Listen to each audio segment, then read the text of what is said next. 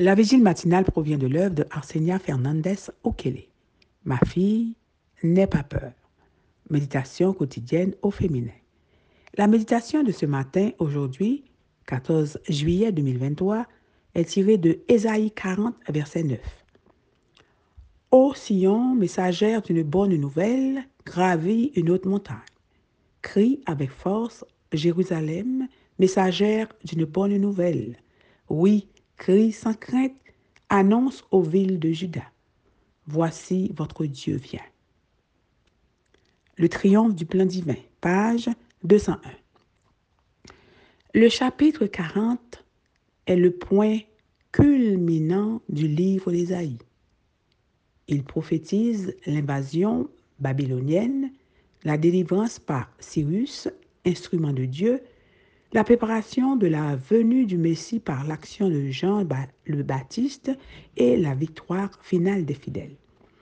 Il commence par assurer que, quelle que soit la situation qu'il faudra affronter, les plans de Dieu s'accompliront.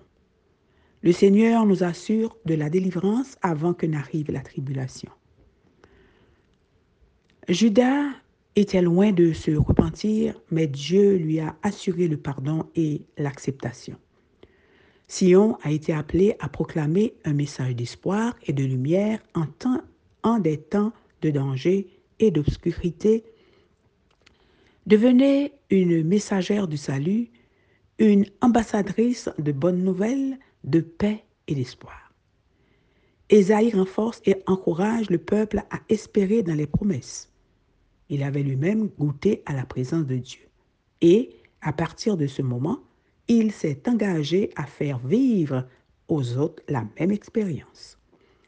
Levez les yeux en haut et regardez. Qui a créé, ces choses? C'est celui qui fait sortir leur armée au complet. Il les appelle toutes par leur nom, par son grand pouvoir et par sa force puissante. Pas une qui fasse défaut. Avez-vous déjà désiré voir Dieu face à face? Je crois qu'il désire faire cette expérience avec vous. Demandez-lui. Toute difficulté disparaîtra. Il est impossible d'avoir une conception claire des choses éternelles à moins que l'esprit ne soit entraîné à s'attarder sur des sujets élevés. La raison pour laquelle une telle obscurité spirituelle prédomine est que l'esprit se satisfait d'un niveau bas et ne s'élève pas dans les canaux purs, saints, célestes. Lorsque nous contemplons ce Sauveur compatissant, ce tendre berger, protecteur et aimant, son image, ses qualités et son caractère deviennent une partie de nous. D'autres s'en rendront compte et seront amenés à soumettre leur cœur au divin berger. Des mots ne suffisent pas pour cela. Nous devons le refléter dans notre caractère et le manifester dans notre vie. Le Christ pose pour que Christ pose pour que son portrait soit reproduit en chacun de ses disciples. Dieu les a prédestinés à être semblables à l'image de son Fils.